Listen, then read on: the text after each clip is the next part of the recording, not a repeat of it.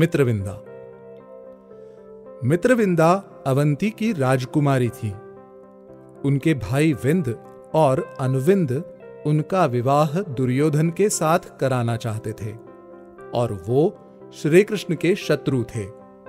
इसलिए जब मित्रविंदा के स्वयंवर का आयोजन हुआ, तब श्री कृष्ण को आमंत्रित नहीं किया गया।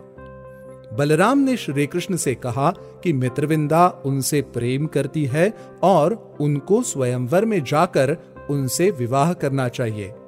श्री कृष्ण ने अपनी बहन सुभद्रा को भेजकर मित्रविंदा के मन की बात जान ली।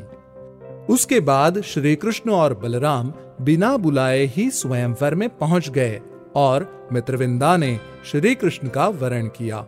श्री कृष्ण और बलराम ने मित्रविंदा के भाइयों और दुर्योधन तथा अन्य राजाओं को हराकर मित्रविंदा से विवाह किया।